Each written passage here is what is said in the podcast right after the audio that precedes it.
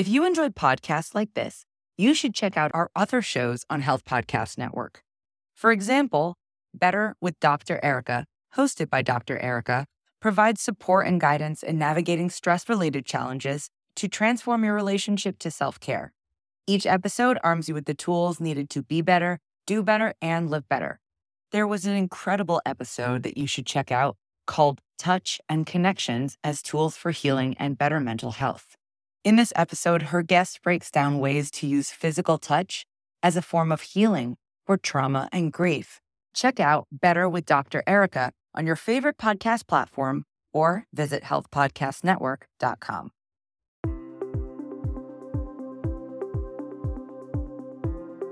I'm Tara Bradner, and this is Hopeful Hints, an infertility podcast where you will receive quick, hopeful hints to guide you through infertility.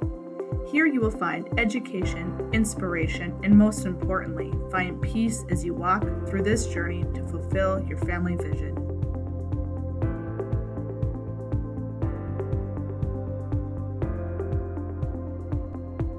Hello, and welcome to Hopeful Hints for Infertility, the show that provides short, hopeful hints on all things infertility to help you find peace, take back control, and fulfill your family vision. I'm your host, Tara Bradner, and today's Hopeful Hints, we are so excited to welcome Mollie Walker from Tennessee. She is going to share her three hopeful hints with you. So let's get started. L- Mollie, tell us about yourself. Hey, thank you so much, Tara, for having me. I'm excited to be here. I'm from Memphis, Tennessee, and I'm the co founder of Tennessee Fertility Advocates. I struggled with infertility for years and um, unfortunately had two miscarriages, but I have uh, two beautiful children. But with that pain, um, came a purpose and it was co-founding Tennessee Fertility Advocates and just excited to be on your podcast today and thank you so much for having me. Yes, let's dive in. Number one, your first hopeful hint you are your own advocate. Tell us more. Oh, absolutely. So I wish when I was going through infertility that somebody would have just told me, hey, you are your own health advocate. I feel like this is so important because as you're going to the doctor, as you're going to the OB, asking the questions that you need to ask, making a list of what you want to ask before you go in, finding a doctor that is compassionate, but also um, very knowledgeable, I think is important. And then also, if you don't find that good fit with that physician, it's okay to keep looking or it's okay to get a second opinion. And I just think that so often we just go with the first opinion that we have, and this is the way it is, this is what they've said. And we don't really advocate for ourselves. You know, I just knew, Tara, early on in my journey that something was off in my body. And I know you get this from your journey, but we really often are very in tune with what's going on. But I didn't advocate for myself until later on in my journey. So the first tip I have would learn to be your own health advocate. I want to just like scream from a mountain. Yes, yes, yes. I have created, and I'll link it in the show notes, a t- checklist of 10 questions I feel you should be asking. I want people to like get in the mindset of interviewing your provider. They work for you. Right. And to feel empowered with that. And like you said, a second opinion is fine. Go back to the first one if you have to. Totally fine. But to like look at it as an interview process and have those questions ready ahead of time. And if something doesn't feel right, speak up about it. So true. Absolutely. I think we often get stuck in this mindset too of trusting what's told to us all the time. And this is with anything medical. For those maybe that are just tuning in for the first time, I'm a doctorate nurse practitioner. So that goes true for those who come to see me for their routine practice too. I think you just have to have a trust factor with your healthcare provider and you have to feel heard. If they're constantly rushed, and the workflow of the clinic is just go, go, go, go, go, you may feel as though you're not being heard in a way that is necessary for you and your healthcare. Number Absolutely. two, your story matters. Absolutely. Your story matters. And again, if I could tell myself something when I was younger, it would be your story matters. You should advocate for yourself in all arenas, but also just the fact of writing your story down on paper, being vulnerable, even if it's just to share, you know, just to get it on pen and paper for yourself. I think when I was earlier on in my journey, or I know, I was just ashamed and I felt embarrassed that my body wasn't functioning the way that I felt like God designed it to do. And instead of owning my story and, and just embracing it, I was ashamed. And I feel like it made my mental health way worse. Um, and it wasn't until after the miscarriages that I really decided, you know what, I'm going to share my story and not be ashamed of it. And that's when people started saying, "Oh, me too. I've been there. Thank you for sharing." I've, you know, haven't heard anybody else talk about it.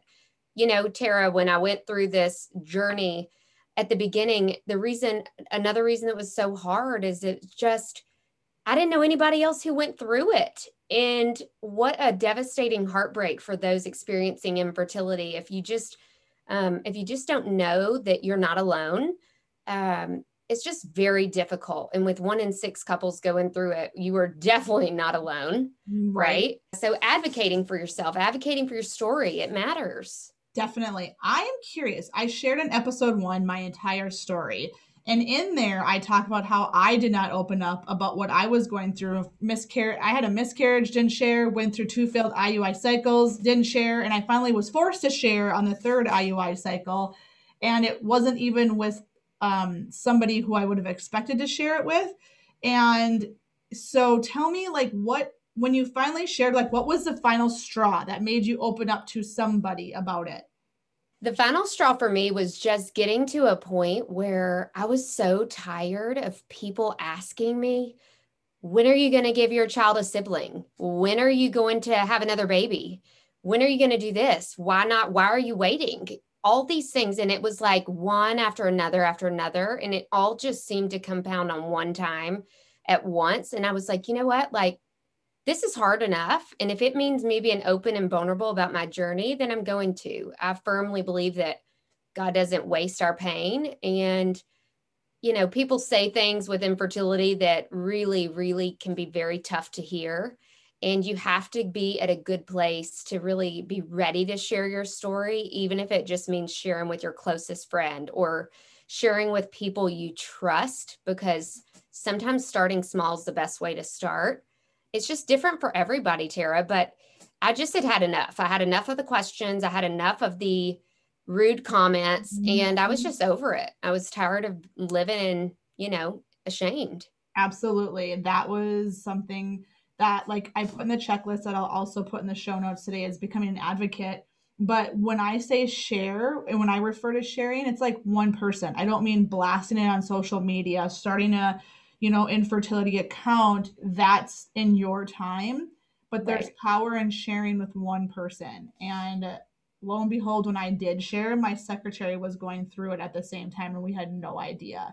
And so your story is just so powerful, and those comments and things slow down once you share. It's awesome. Yeah. Number awesome. three, advocate for access to for fertility care, something you and I are so passionate about and how we connected.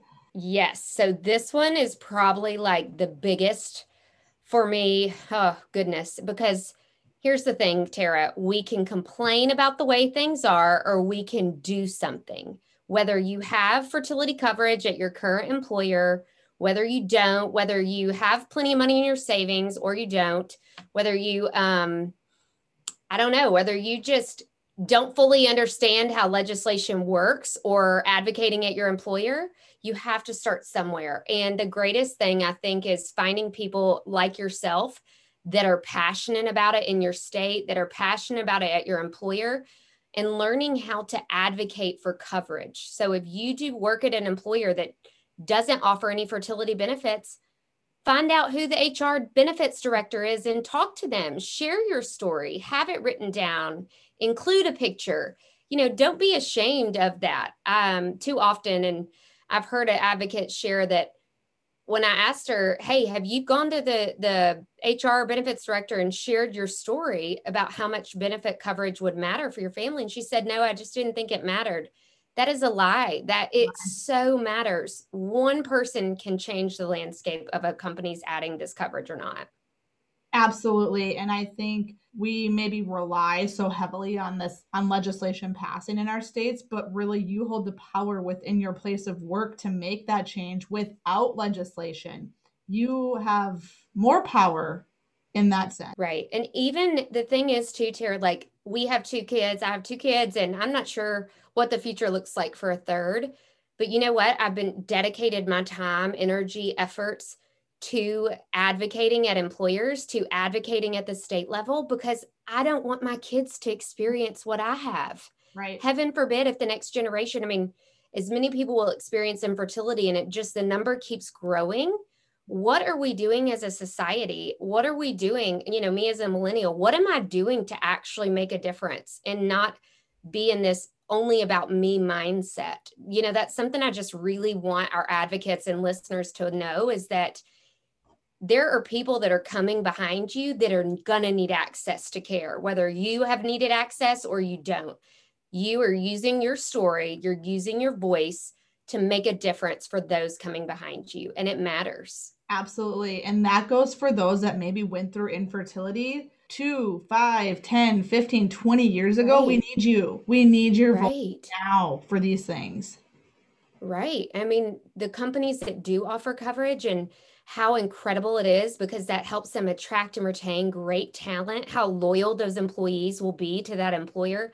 The list goes on and on about how great it is when fertility benefits are added and how much cost savings comes along with it too at an employer and at the state level. And you know, we don't want people to move states, leave the great state of Tennessee or wherever you live to go and build a family. We want them to stay here and use their money towards growing the economy. So there are so much there's so much info there and happy to be a resource any way i can but advocate uh, for coverage.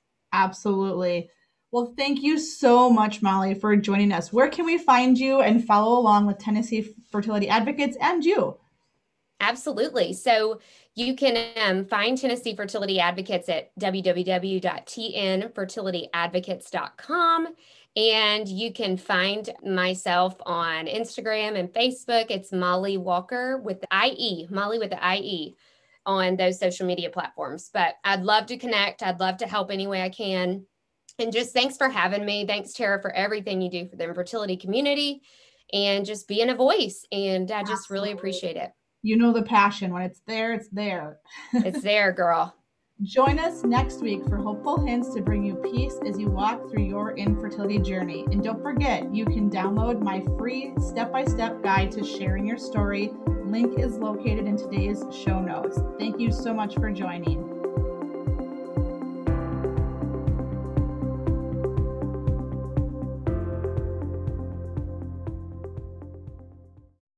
If you enjoyed podcasts like this, you should check out our other shows on Health Podcast Network. For example, Better with Dr. Erica, hosted by Dr. Erica, provides support and guidance in navigating stress related challenges to transform your relationship to self care. Each episode arms you with the tools needed to be better, do better, and live better.